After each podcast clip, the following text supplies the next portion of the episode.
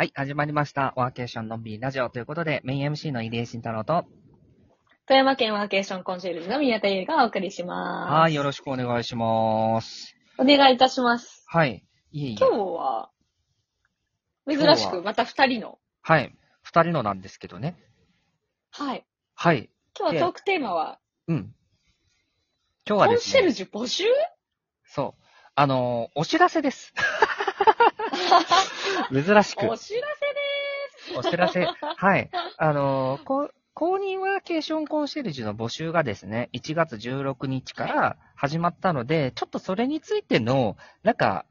解説会みたいな、なんかそんな感じのこともうん、やっぱ、やろうかなと思ったんで、このテーマにしました。す。そうですね。うん。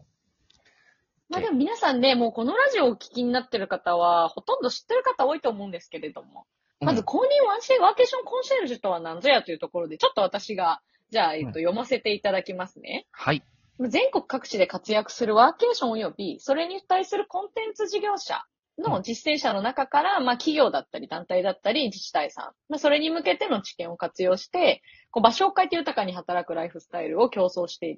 いける人を認定するうんというものになっています。はい。でまあこれが今3つのうんカテゴリーに、えーコンシェルジュさんの、まあ、かち、かなんていうんですかね、こう、取り組みをされる方が分かれていて、ワーケーション実践者と、地域の魅力訴求者と、あと事業者。この3つの、あの、カテゴリーからコンシェルジュが認定されているんですよね。そうです。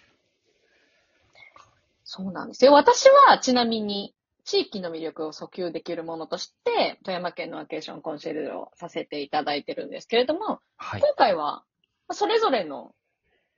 ね、カテゴリーから認定コンシェルジュを決めるということで。そうです、そうです。なのでうんう、んあの、ワーケーション実践者、地域の魅力訴求できる方、そして、あの、まあ、事業者的なところの方ですね。まあ、それぞれの項目で募集はさせていただくんですが、一個注意いただきたいのが、なんと2023年まだ1月なんですけど、これが最後の募集です。も 実は。う、え、じゃあもう、これで終了になるってことですか？2023年は終了です。今年終了ですな。るほど。はい。2023年は、もう今回の募集しかないです。ないということですね。はい。そうです。で、4月1日の発表を目指してます。なるほど。そですそうれの応募開始が、本日の10時に公開されたっていうことですね。はい。1月16日10時公開で、2月の17日の金曜日の23時59分までのメール必着という形になっています。なるほど。じゃあ、1ヶ月間の募集期間があるということですね。そうです。ちなみになんですけれども、私、あの、本当にあの、ワーケーションコンジュさせていただいてて、まあ、いろいろ、あの、情報も割と知ってる方だと思うんですけれども、うんなんか過去に比べて、こう、いくつかなんか、ね、募集に関する項目が増えてるような気になってるんですけれども、はい。そうですね。なので、えっと、まず応募のですね、方法から復習しておこうかなと思うんですけれども、まあ、今回概要欄にも貼ってますリンク飛んでいただいて、えっと、コンシェルジュ募集についてご覧になっていただいて、自分の応募したい、自分がこれ合うなというものをまず見つけて、それぞれの項目に合わせて立候補申請書というものがパワーポイントであります。で、それを書いていただいて、で、えっと、メールを送っていただくんですけれども、ここも大きな変更点で、今までは、あの、推薦の方を1名以上という条件だったんですけど、今回から推薦人が2人以上必要になります。なので、より、あの、なんだろう、しっかりと周りの方に認めていただかないと応募ができないということで、ちょっと難度は上がってるんですけど、その代わうり、それを目指して、あの、一生懸命いろんな方々に声を聞くっていうこともできるので、まあ、そういった意味で2名以上の推薦ということになっています。ここが大きな、まずほう1点目の変更点ですね。でそれで、今、宮田さんがおっしゃっていただいた通り、各項目のところもきっかり分かれているというところだったんで、一つずつお話をすると、えっと、まず、ワはいーケーションの実践者、これが今回、今までと比較すると、かなり応募を増やしてます。で、えっと、これについては、純粋に今、ワーケーションやってる人、大好きです。ノマドライフ大好きです。という方が対象になって、一緒にその世界観、あるいはこういうワーケーション仲間増やしたいとか、やる方増やしたい。まあそういうふうな方々が非常にぴったり。多分今回が一番ベストタイミングだと思います。はい。なるほど。で、あの、まあ、国内外いろいろ問わず、いろんなとこでやってきた方だったりとか、まあ、本当に発信してる方、すでに発信してる方とかって、その発信項目とかも全然加点になったりするので、まあ、一緒にこうやってワーケーションやるのを広げたいよって方は、ぜひ実践者として応募してほしいな。まあ、そんな感じですね。うん。なるほど。で、2番目のですね、地域が、ここが結構変わって、変更してまして、えっと、地域の魅力訴求できる方、今ここ50人ぐらい結構多いんですよ、人数が。で、うんうんあの、今までちょっと、あの、すべてをまとめて募集させていただいてたんですけど、今のコンシェルジュの方の活動形態が2つに分かれているなというところが、私たち協会の中でも実はありまして、で、宮田さんのように、地域のですね、方々とつながって、こうやって企画をいろいろ作れるような方、まあ、比較的ちょっと広域な方が多いんですけど、そういう方は地域プロデューサーという枠でですね、申し込みをいただきます。で、もう一つが、うんうんあのーまあ、今回、あの、ラジオでもですね、時々こう、あのー出ていただいているような感じの方で、場所を運営してますと。で、そこのコミュニティマネージャーを、あの、やっているという場所を持っている方ですね。場所を持っている方は、コミュニティマネージャーという枠で出してもらいます。で、それぞれに対してアピールするポイントが少し微妙に違うので、まあ、それに合わせてやっていただくというところです。はい。なので、これは本当に、あの、いろんな視点での地域って大事だよねってところがあって、あえて分けるようにしました。はい。うんうん。で、三つ目が、えっと、事業者についてですけれども、事業者も今までもこっちがテテーマを与えていたの、今回テーマがないので、実はというと誰でも応募できるように変更になります。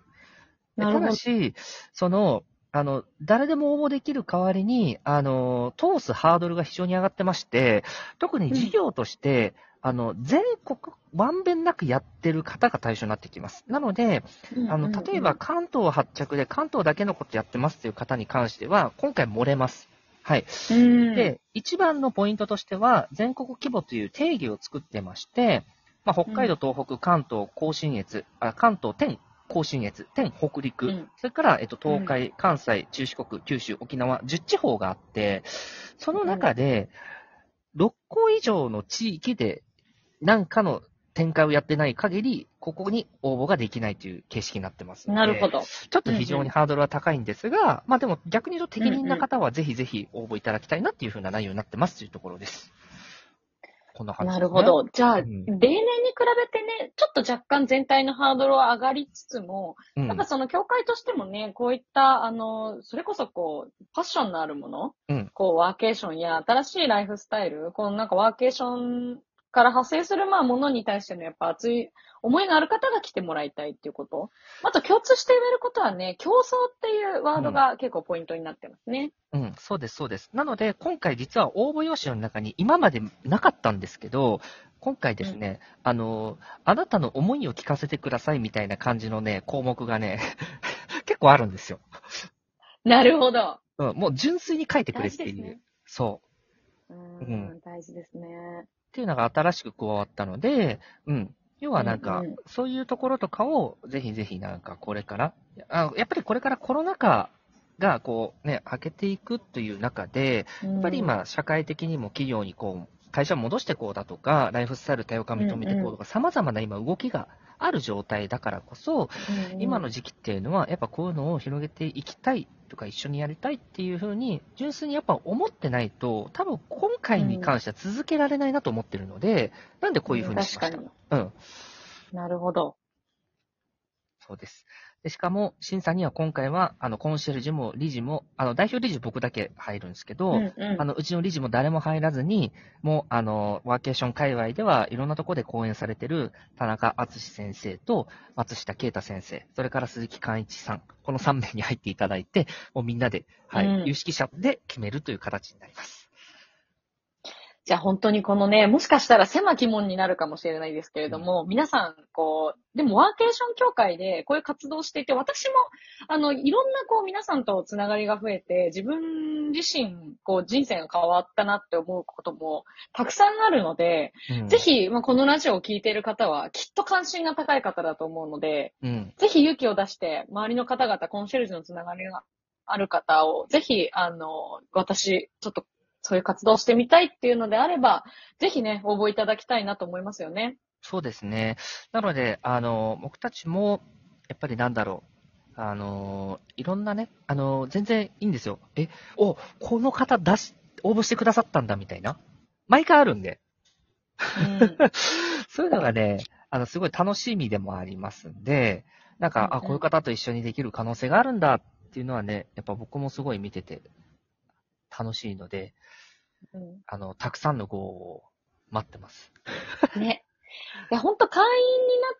って、コンシェルジュになって、結構そのね、こう、その協会内で、こう、やるプロジェクトだったり、うん。活動だったりが増えると、また皆さんにとってもこうメリットだったりが増えると思うので、うん。ぜひいろんなね、こう、個性あふれる方々が入っていただけたらいいですね。そうですね。であと、ちょっと一点言うと、地域のところなんかは特にまだ、あのーなんでしょう。あのーエリアとして少しちょっとやっぱ若干偏りがあったりするので、あのーまだ、あのー認定がない地域とかなんかは、ぜひぜひご応募いただきたいですし、もう真逆でもいいですよ。認定いっぱいあるところでもっと増やされても全然いいので、別に、別にうちからしたらね、富山県で18人いてもいいわけなんで、そうですよ。もう私もね、なんかこう、自分のね、仲間が増えたらいいなって思うところはすごいあるので、うん。そうですね。そういった意味でちょっとなんかいろいろ私も考えようかなと思っております。ね。はい。ありがとうございます。まあ、そんな感じをですね、あの、募集をしておりますので、ぜひ皆さん2月の17日の金曜日23時59分までです。毎回、あの、3人、4人ぐらいは、あの、期限切れてから送ってきますけれども、うちは厳しいので、却下しますので、はい。しかも年に1回しかないんで、はい、ギリギリさん、気をつけてください。今回年に1回しかないので、マジで気をつけてください。はい。というわけで、お知らせ会でございました。はい。というわけでですね、今日はこんなお知らせラジオでございましたので、はい。また皆さん次回のラジオでお会いしましょう。次回からはまたゆるゆるに戻します。はい。では、また次回お会いしましょう。バイバーイ。